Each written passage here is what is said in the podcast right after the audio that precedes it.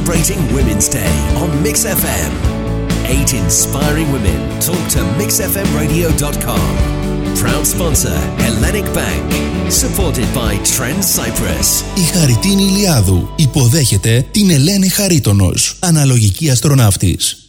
Ελένη Χαρίτωνος, το Space Girl μας, το υπέροχο...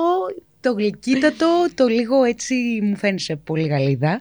Καταρχάς, χρόνια μας πολλά. Χρόνια μας πολλά. Τιμή μου που πίνω καφέ μαζί σας σήμερα. Δική μου τιμή. Πραγματικά δεν θα ξεχάσω ποτέ την πρώτη μέρα που σε έψαξα, σε είδα και λέω «Οκ, αυτό το κορίτσι είναι τόσο μικρό και κατακτά το διάστημα». Όσον αφορά το αναλογικό διάστημα που είναι μια αρχή, ειδικά στα 22 σου, θέλω να μου πεις, όταν ήσουν μικρή, τι θέλεις να γίνεις? Αστροναύτη. Αλήθεια? Ναι. Έχεις αδερφιά? Έχω τρία. Τρία πιο μεγάλα. Ένα αδερφό και δύο αδερφές. Ο αδερφός δηλαδή τι θέλει να γίνει? Ο αδερφός ασχολούνταν πάντα με ποδόσφαιρο, γι' αυτό πήγε sports management, άρα ακολούθησε το τι ήθελε να γίνει τέλος πάντων. Όλοι ακολουθήσατε το τι θέλετε να γίνετε. Μπορώ να πω ναι. Λοιπόν, οπότε δεν θα πάμε πολύ πίσω. Mm-hmm. Πήγαμε στην παιδική ηλικία, ήθελες να γίνεις αστροναύτης και πας για σπουδές στη Γλασκόβη, σωστά? Ναι. Για, τι σπουδάζεις? Μαθηματικά και στατιστική. Και πώς έρχεται όλο αυτό? Βασικά πήγα μαθηματικά και στατιστική, διότι πρώτο μου άρεσαν τα μαθηματικά στο γυμνάσιο, ήταν το αγαπημένο μου μάθημα, αλλά ήταν και το μάθημα που μου άφηνε τις πόρτες μου ανοιχτές. Διότι στην Κύπρο δεν μεγάλωσα και να ξέρω, εντάξει, πρέπει να κάνω το ΑΒΓ και να κάνω αυτό που θέλω. Γιατί στο συγκεκριμένο τομέα δεν υπήρχε κάποιος Κύπριος που να είχε εμπειρία πριν. Άρα με τα μαθηματικά μπορούσα να τα τελειώσω τέλος πάντων και να τα εφαρμόσω σε οποιαδήποτε έρευνα ήθελα. Διότι όλες οι έρευνες θέλουν στατιστική, μαθηματικά, είναι ένα αρκετά χρήσιμο μάθημα. Σίγουρα. Έτσι, ναι. Έτσι σκεφτήκα, εντάξει, στην αρχή να σου πω την αλήθεια, πήγα να ακολουθήσω λίγο το... Ας δούμε λίγο το finance, να δούμε τι παίζει εκεί. Κατάλαβα ότι δεν είναι για μένα, ούτε ο εύκολος δρόμος είναι για μένα. Προτιμώ να ξεκινήσω κάτι που δεν έχω ιδέα, ας πούμε, πώς να το καταφέρω, αλλά να είναι αυτό που αγαπώ. Και έτσι είπα, θα ασχοληθώ με το διαστημικό τομέα. Το είπες. Λες ότι εγώ θέλω να ασχοληθώ με το διαστημικό τομέα. Είσαι στην ηλικία που είσαι, στη φάση που είσαι, στη χώρα που είσαι και μακριά από τη δική σου χώρα, έχεις φύγει. Και πώς τα κατάφερες? Δηλαδή όλοι λέμε πολλά, αλλά μέχρι να βρούμε την ευκαιρία και να την αρπάξουμε, γιατί φαντάζομαι ότι αυτό έγινε στη δική σου περίπτωση. Ναι. Θέλει και κότσια, μου φαίνεσαι πάρα πολύ συνειδητοποιημένη γενικότερα. Ναι, είμαι μακριά από τη χώρα μου, αλλά η χώρα μου είναι πάντα μαζί μου. Δηλαδή δεν νιώθα ότι ήμουν Γλασκόβη και δεν έχω την οικογένειά μου ή οτιδήποτε. Η οικογένεια είναι πάντα μαζί σου. Γι' αυτό μεγάλωσα από μικρή να ρωτώ τι θέλω να μάθω. Δηλαδή, δεν περίμενα με τη μαμά μου να ρωτήσει το γιατρό ή κάτι. Πήγαινα στο γιατρό, ρωτούσα εγώ.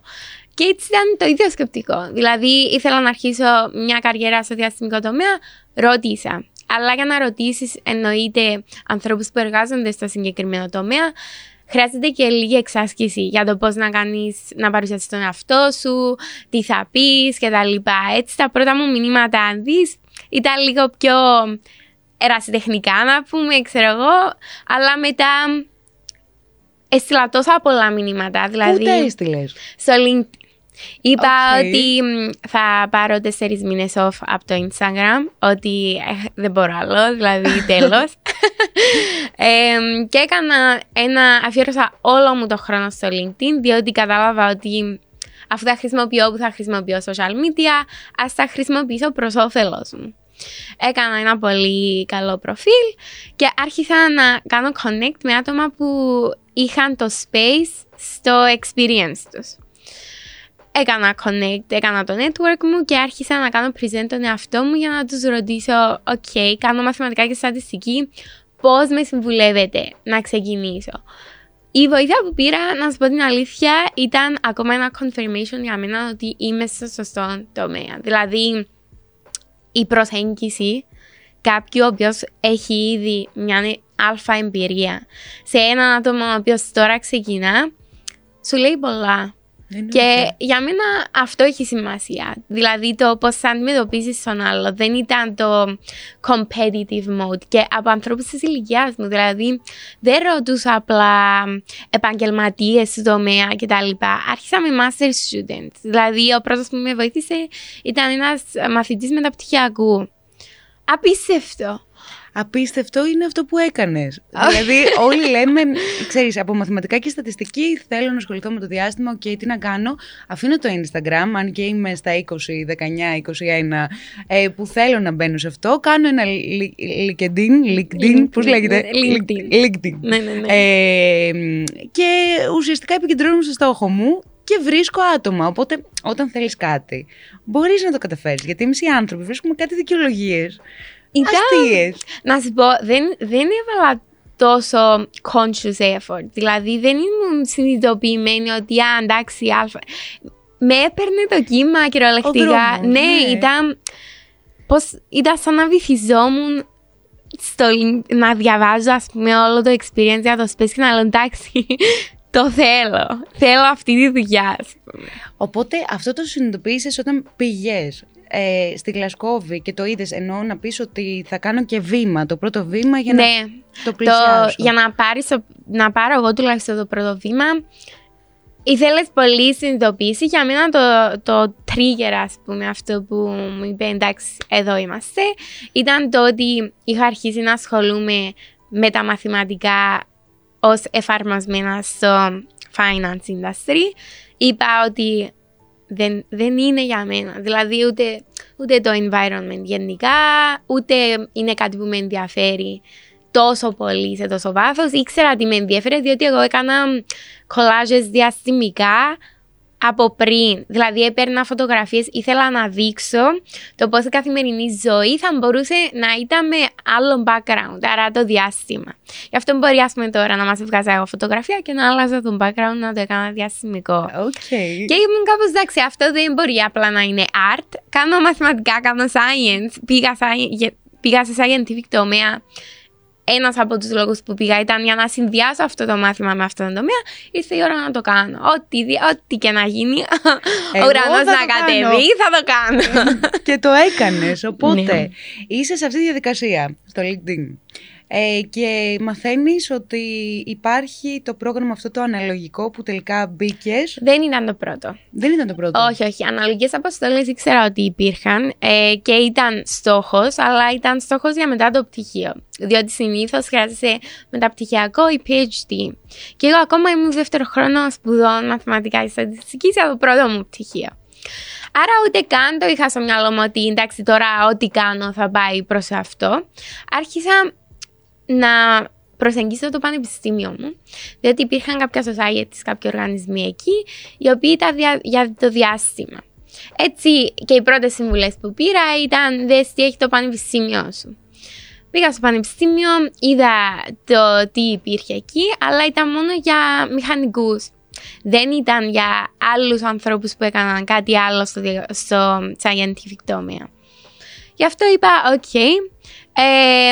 τους προσέγγισα, τους είπα μπορώ να κάνω research για το τι κάνετε, δηλαδή δεν έχω background μηχανικού, είμαι μαθηματικός, αλλά έχω την κριτική σκέψη, μπορώ να αφομοιώσω εύκολα καινούριες πληροφορίες. Τους είπα συγκεκριμένα ότι είμαι σαν σφουγγάρι και προσπάθησα να τους δείξω ότι είμαι αρκετά παθιασμένη. Η απάντηση που πήρα ήταν ότι τα applications ήταν κλειστά, άρα δεν μπορούσα να κάνω αίτηση θεωρητικά. Που εντάξει, αυτό είναι λίγο γελίο, διότι ήμασταν μαθητικοί οργανισμοί, δηλαδή. Ναι. Αλλά εντάξει. Και είπα ότι σίγουρα υπάρχουν πολλά παιδιά στην ηλικία μου ή στη θέση μου που δεν κάνουν μηχανική, αλλά κάνουν κάτι άλλο και θέλουν να ασχοληθούν με αυτόν τον τομέα. Έτσι βρήκα τα UK SEDS, που είναι το SEDS branch. Τα SEDS είναι Students for the Exploration and Development of Space. Άρα μαθητές για την εξερεύνηση for the Exploration and Development. Και την κατάρτιση, όχι. Όχι, όχι.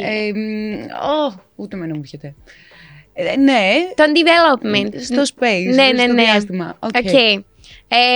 Και ιδρύθηκε στην Αμερική πριν πάρα πολλά χρόνια, είχε και Αγγλία δικό της branch και μετά κάθε πανεπιστήμιο είχε το δικό του και είδα ότι στη Γλασκόβη δεν είχε.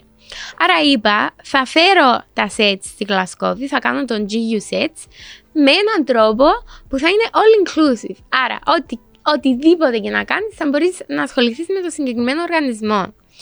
Πήραμε, δηλαδή οι μαθητές ενθουσιάστηκα. Πραγματικά.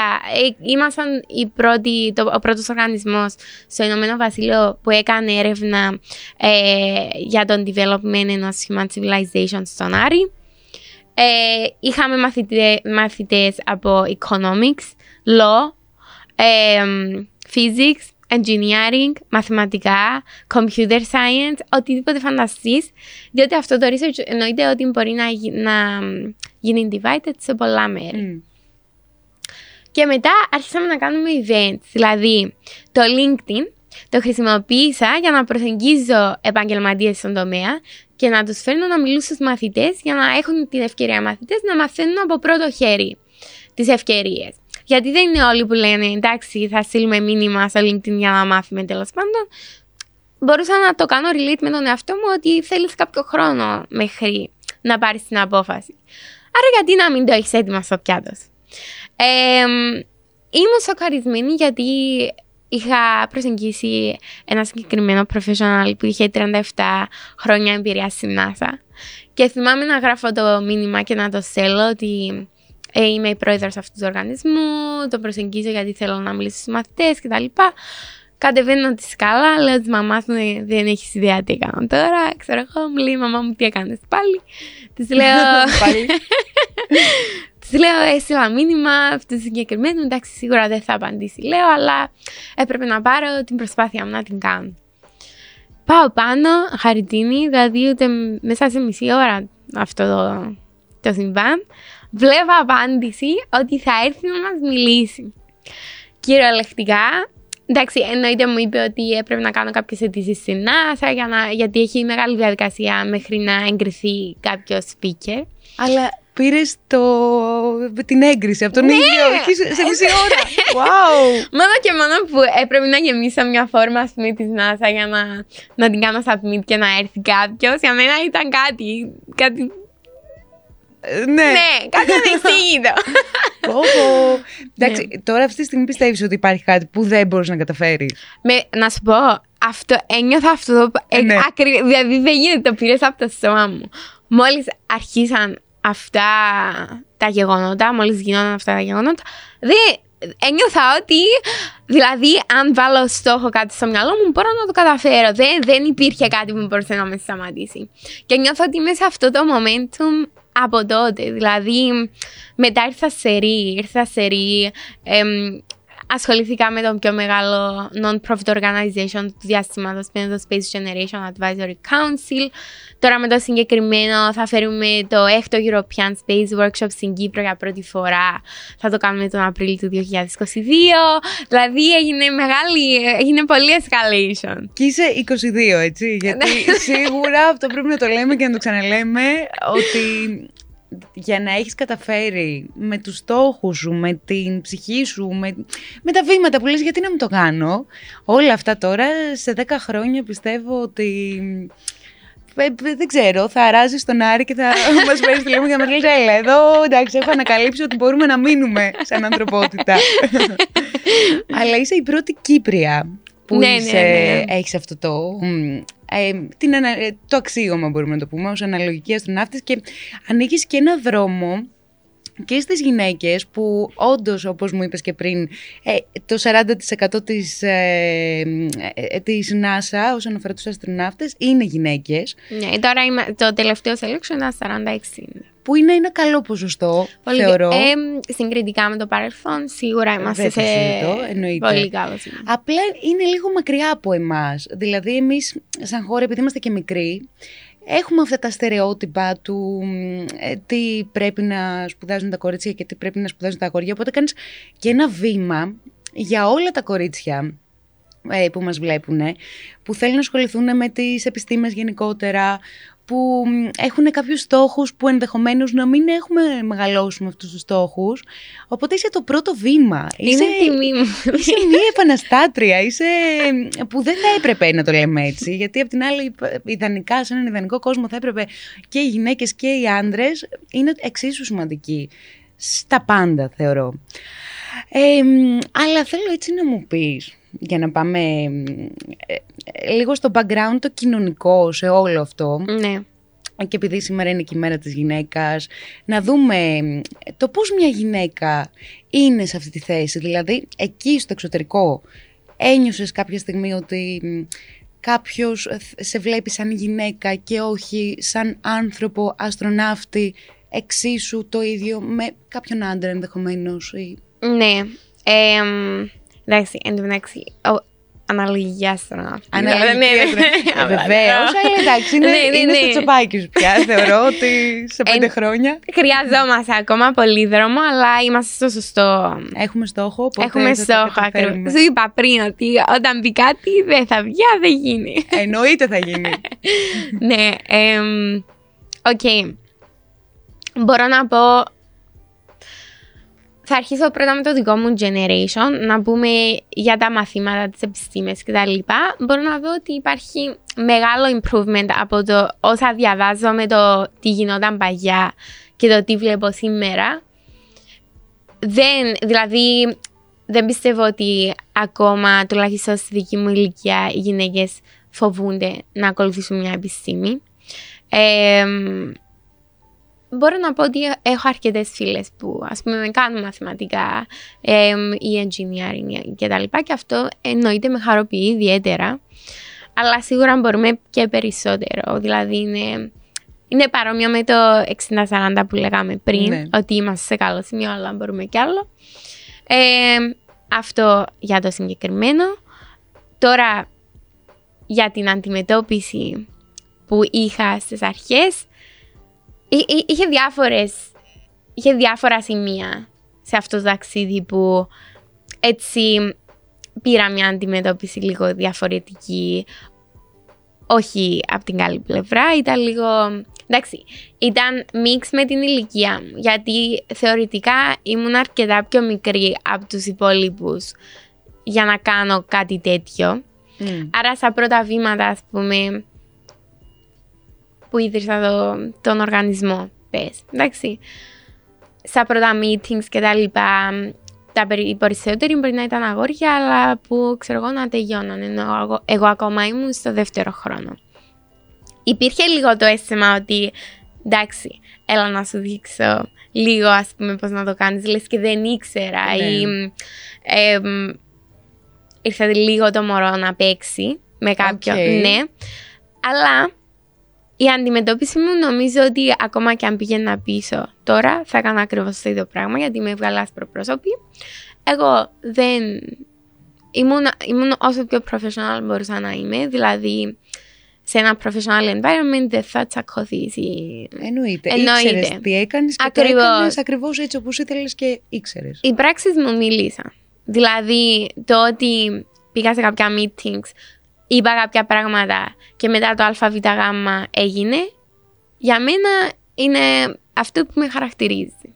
Εννοείται. Άρα η απάντηση μου ήταν αυτή στους συγκεκριμένους. Τώρα, στην τελευταία μου αναλογική αποστολή, που ήταν στη Χαβάη για 33 μέρες. Κάτι απλό. Είμαστε...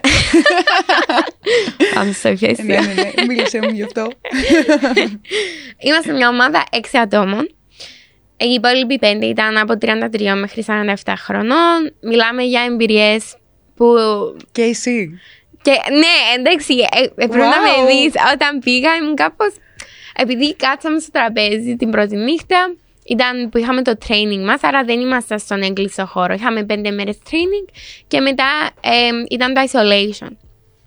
Κάθαμαστε, ξέρω εγώ, είχαμε τα φαγητά και τα λοιπά, γιατί ήταν οι τελευταίες μέρες που μπορούσαμε να φάμε κανονικό φαγητό, και αρχίσαμε να μιλούμε για να γνωριζόμαστε.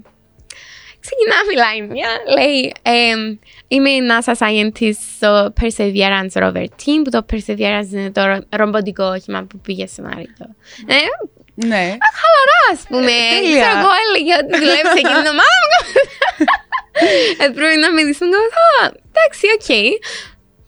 Τι γίνεται τώρα, πάμε στον επόμενο. Έκανε 4 αποστολές μέχρι τώρα. Μια ήταν στα facilities της NASA. Μπαίνει η NASA πάλι στο παιχνίδι. Λέω, εντάξει, τώρα να δούμε. Πάμε στον τρίτο. Ο τρίτος είχε PhD σε Astrobiological Engineering, που είναι κάτι που πρώτη φορά έκανε οποιοδήποτε. Δηλαδή, υπάρχει astrobiology, υπάρχει engineering, αυτό θα πάντρεψε. Λέμε εντάξει, μια χαρά και εκεί. Wow. Ναι, και η άλλη κοπέλα. Σειρά σου. Ναι, φτάνει στο γράμμα. Λέω τώρα, τι να πω. Δηλαδή, το τι λέγαμε πριν για τον οργανισμό που ίδρυσα στη Σκωτία και τα λοιπά, φαινόταν λες και ήταν μια κουκίδα, ένας κόκκος στην άμμο, ας πούμε. Ναι, αλλά πάλι, από το 33 μέχρι τα 46 πόσο χρονών ήταν οι άλλοι. Και εσύ είμαι μια 20χρονη, 21 τότε που έκανα αυτό το πράγμα, ίδρυσα έναν οργανισμό και ξεκίνησα έτσι και τώρα είμαι εδώ μαζί σας. Ναι, νομίζω ότι είναι το πιο respect από όλους, ό,τι και να έχουν κάνει. Εντάξει, σίγουρα μέχρι να φτάσω τη δεύτερη αναλογική αποστολή δεν ήταν μόνο οργανισμός. Δηλαδή, είχα πολλά πράγματα να πω, ναι. Αλλά σίγουρα δεν ήταν PhD ή γιατρός-πιλότος μαζί, ας πούμε, κάτι τέτοιο. Οι εμπειρίες μου ήταν οι περισσότερες στο διαστημικό τομέα, που γι' αυτό ήμουν χαρούμενη για το συγκεκριμένο γεγονός, γιατί είναι το industry μου. Είναι κάτι που αγαπώ, κάτι που κατάφερα να κάνω κάποια πράγματα σε ένα χρονικό διάστημα, το οποίο ήταν σύντομο και έγιναν 1.000.000 πράγματα. Άρα είχα πολλά πράγματα να τους πω και ευτυχώς δεν με έκανα να νιώσω ότι θα σε ενταντεύουμε επειδή είσαι παιδάκι. Προφανώς, εγώ αν ήμουν στη θέση τους θα ήμουν αυτό το κορίτσι, ας πούμε, θα φτάσει πολύ ψηλά. Ενδεχομένως και θα κάνει πολύ περισσότερα πράγματα από ότι εμείς. Ευχαριστώ. Έτσι τα ένιωθα, δηλαδή είσαι 33 και βλέπεις ένα κορίτσι μικρό που κατάφερε να είναι ανάμεσα σε σένα που έχεις κάνει τόση προσπάθεια και να κάθεται και να τρώει απέναντί σου και να είσαστε οι 6 στη Χαβάη του κόσμου. Είναι τρελό, δηλαδή και τώρα που το λες. Χριστέ μου. Να πάω πίσω στην ερώτησή σου, ναι, που αν ήταν διαφορετική αντιμετώπιση από ανδρικό φύλλο, τέλος πάντων. Ήμουν τυχερή που επειδή ήμασταν χωρισμένοι σε 2 ομάδες. Η δική μου ομάδα ήταν τα 2 αγόρια, είχαμε 3 αγόρια, 3 κορίτσια. Ήμουν με τα 2 αγόρια και άρα ήμουν η μόνη κοπέλα στην ομάδα μου. Πραγματικά ήμουν τυχερή. Ήμουν τυχερή διότι η αντιμετώπιση που είχα ήταν απίστευτη, όπως και εκείνη το ίδιο από μένα. Με εμπιστευτικά για πολλά extravehicular activities κτλ. Yeah. Ναι, ήταν κάτι κινέζικο, φαντάζομαι, για όλους μας αυτό. Είναι δραστηριότητες που κάνουν οι αστροναύτες έξω από το χώρο που ζουν. Ή αν είναι in orbit, ας πούμε, είναι έξω από το spacecraft. Τι δραστηριότητες κάνουν οι αστροναύτες έξω από το χώρο που ζουν? Ωραία, άρα για να γίνει μια αποστολή έχεις κάποια objective. Δηλαδή κάποια πράγματα που ξέρεις ότι θα βγω έξω από το διαστημόπλιο, θα κάνω το ΑΒΓ, πάνω, ξέρω εγώ. Τώρα, αν μιλάμε για μια αποστολή in orbit, θα βγουν με κάποιο objective το οποίο θα τους πει ο οργανισμός τους από πριν ότι θέλουμε να σας στείλουμε για να διορθώσετε το α.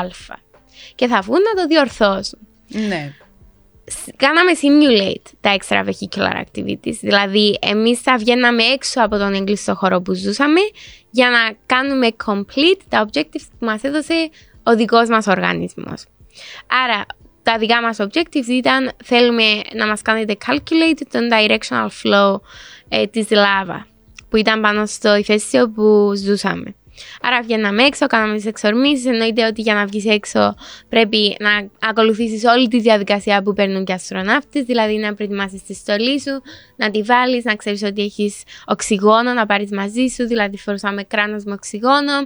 Είναι μια διαδικασία τεράστια που επειδή είχα κάποια εμπειρία από την πρώτη μου αναλογική αποστολή, με εμπιστεύτηκαν να τις κάνω lead εγώ. Τις συγκεκριμένες. Σε εμπιστεύτηκα να τις κάνεις εσύ. Ναι, ήταν τρελό. Αχ, μου θα μας τρελάνει αυτό το κορίτσι, πραγματικά. Θέλω να μου πει. Ναι, συνέχισε. Θα πω ότι αυτή ήταν η δική μου εμπειρία, αλλά στην άλλη ομάδα υπήρχε ένα άτομο το οποίο δεν είχε ξανασυνεργαστεί με γυναίκα. Δηλαδή ήταν διάνοια, αλλά με γυναίκες στο χώρο που ζούσε, δηλαδή από τον τόπο που μας υπηρετούσε, καταλάβαμε ότι δεν είχε πολλές εμπειρίες με γυναίκες σε professional environment και περάσαμε δύσκολα με το συγκεκριμένο. Δηλαδή, ειδικά οι δύο κοπέλες που ήταν στην ομάδα του, εγώ να σας πω την αλήθεια, πολλές φορές που έβγαιναν για extravehicular activities έξω από το habitat, ήμουν συνέχεια, διότι έχεις κάποιον μέσα στο habitat που ελέγχει το τι γίνεται.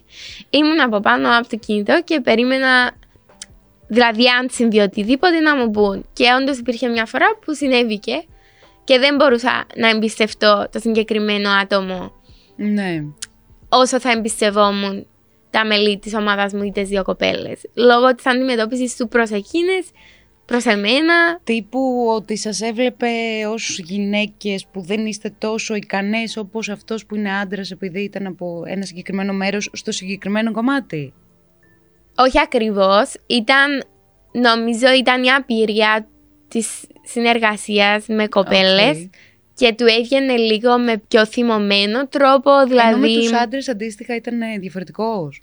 Πολύ διαφορετικός. Πολύ διαφορετικός. Μα ήταν ιστορία. Αυτό. Ναι, ήταν ιστορία, γιατί όταν δεν ήταν οι δύο άντρες μπροστά και ήμουν, ας πούμε, με τις κοπέλες, ήταν και αυτός και γίνονταν καταστάσεις και τα λοιπά, συζητήσεις και βλέπαμε την αντιμετώπιση του, γιατί υπήρχε μια συγκεκριμένη αντίδραση, τέλος πάντων, με πράγματα που θα λέγαμε. Αχ, Παναγία μου, τι αντίδραση, πες τα κανονικά. Τι που έκανε. Τώρα, ας πούμε, μίλησε και αυτή που. Πού, τι αντίδραση. Καλά, ας πούμε, με εμένα, αν έλεγα ότι αυτό είναι ξύλο, θα μου έλεγε είναι μέταλλο. Α, ήταν okay, ακριβώς. Ναι, αλλά αυτό βλέπεις ότι είναι ξύλο. Δηλαδή, υπήρχαν συζητήσεις που ήταν για facts, δηλαδή για κάτι που αν διαβάσει κάποιος αυτό είναι. Και δεν συμφωνούσε. Δηλαδή, προσπαθήσαμε να πάμε από τον ένα δρόμο από τον άλλο, αλλά πολλές φορές σε ομαδικά θέματα, δηλαδή σε θέμα τροφής. Το πώς να διαχωρίσουμε το φαγητό, εντάξει, γιατί πάμε με συγκεκριμένα supplies, όπως οι αστροναύτες. Άρα δεν είχαμε απεριόριστο φαγητό να τρώμε τώρα για 33 μέρες και να είμαστε όλοι χαρούμενοι, άσχημοι κτλ. Πρέπει να το χωρίσεις με συγκεκριμένο τρόπο για να ξέρεις ότι η ποσότητα της Χαριτίνης είναι αυτή για 33 μέρες, η ποσότητα της Ελένης είναι αυτή για 33 μέρες. Τι έκανε? Φτάσαμε σε σημείο να πρέπει να παίρνουμε, ας πούμε, πολλάκι, να του βάζουμε στον πολλάκι, διότι αυτός δεν θέλει να τρώει παραπάνω από τους υπόλοιπους. Γιατί ήταν άντρας, οπότε είχε περισσότερη δύναμη. Αυτή ήταν η δικαιολογία. Και εγώ προσπαθούσα να εξηγήσω και οι άλλες κοπελές με έκαναν backup και οι άντρες. Ναι. Αλλά επειδή το έλεγα εγώ, ας πούμε, υπήρχε μια συγκεκριμένη διαφωνία ότι, ξέρεις, εγώ είμαι τόσο πιο ψηλός, χρειάζομαι περισσότερες θερμίδες από σένα κτλ. Και του έλεγα, το καταλαβαίνω. Δηλαδή, αν ήμασταν έξω. Ζήσω, δεν μπορώ να πεθάνω, επειδή. Ναι, τι θα τρώω αέρα, ας πούμε.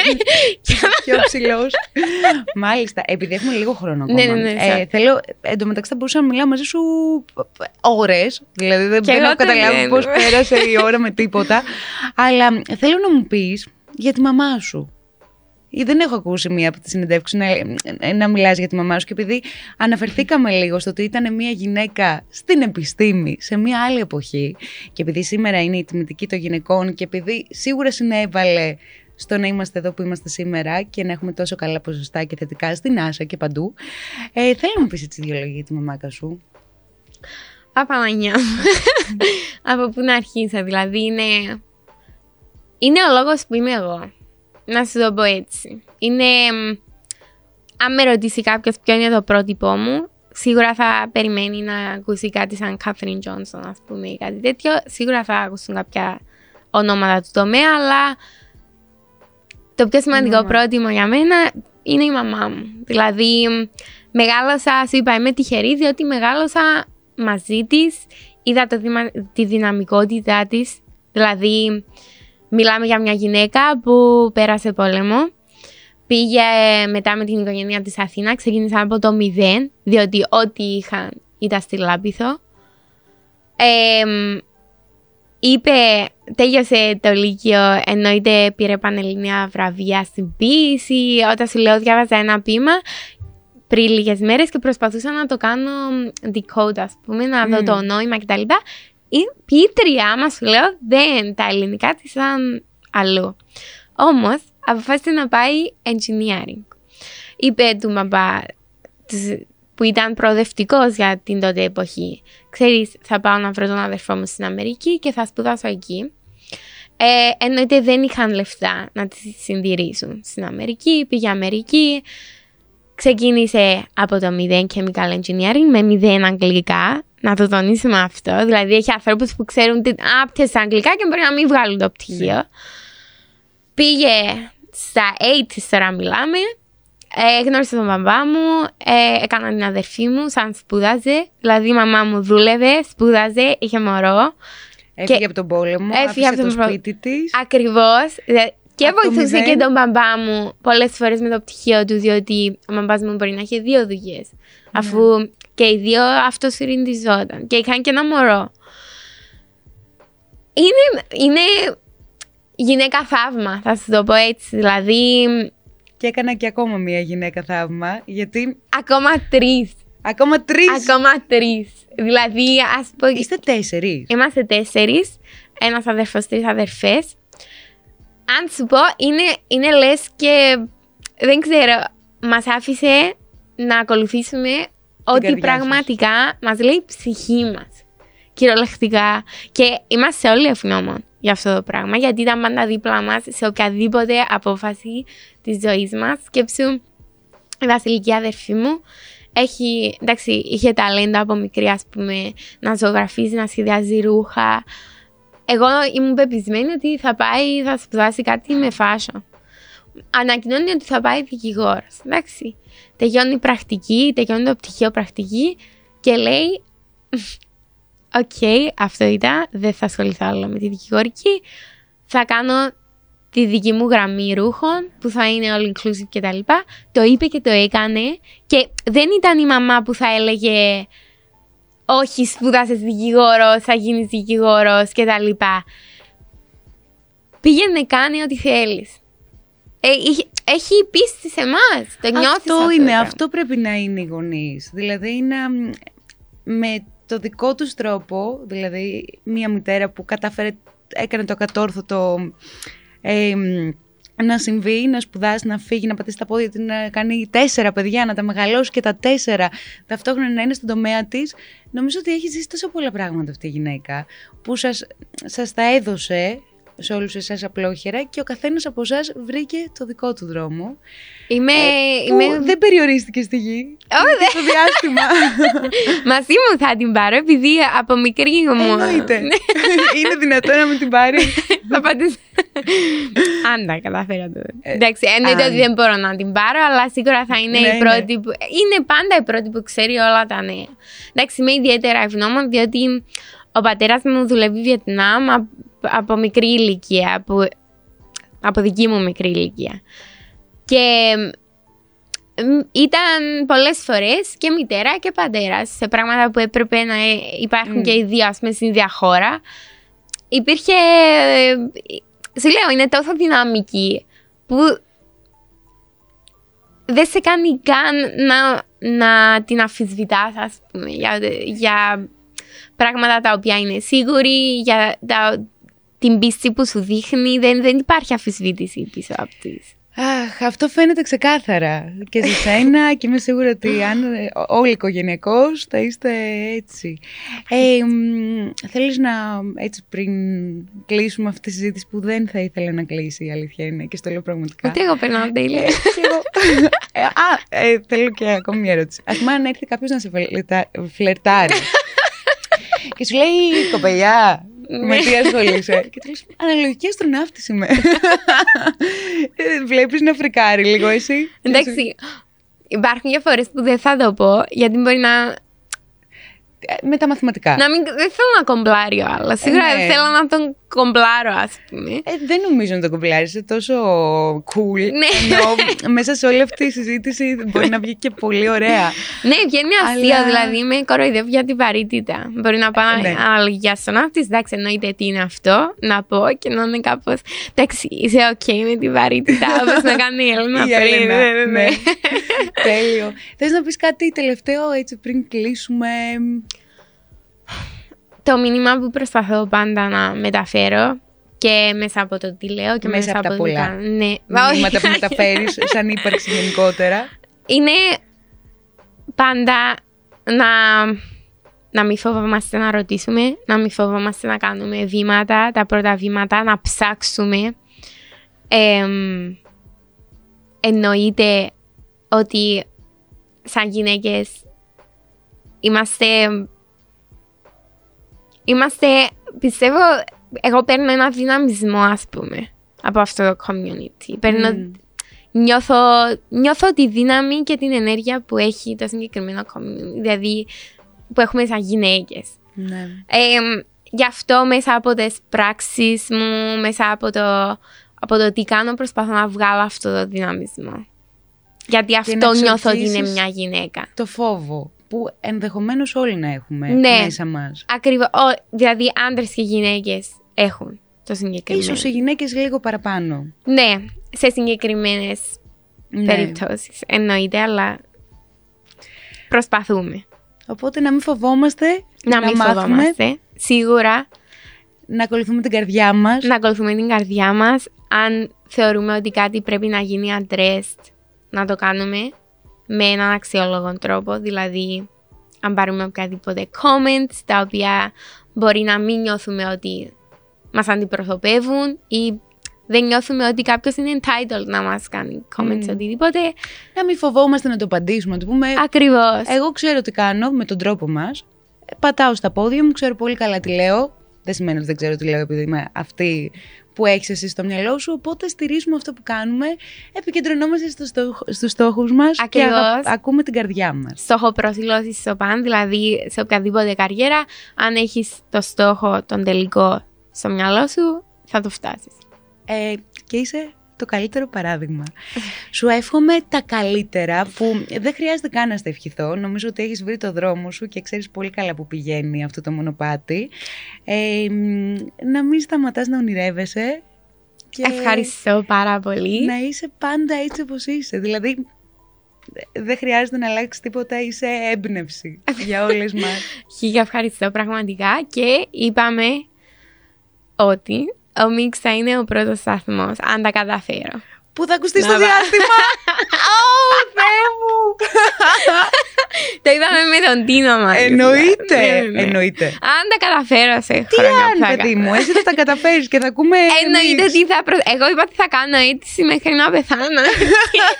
Άρα κάποτε θα πάω, πιστεύω. Θα πας σίγουρα, εγώ σου δίνω στα 26-27. Μη σου πω ότι θα σπάσεις και το ρεκόρ. Θα σπάσεις το ρεκόρ. Θα είσαι η πρώτη που θα πας τόσο μικρή στο διάστημα. Σαν scientist astronaut. Διότι σαν commercial astronaut υπήρχε 18 χρόνια. Α, υπήρχε. Ναι, commercial. Αλλά σαν κάποιος που κάνει έρευνα, η πιο μικρή γυναίκα ήταν 26. Οπότε 25,5, 25. Έτσι, εδώ το έχουμε. Σε ευχαριστώ πάρα πολύ που ήσουν μαζί μας. Εγώ ευχαριστώ πραγματικά. Και περιμένω αυτό που είπες. Θα κάνω και αφιέρωση. Σας θέλω όλους. Εννοείται.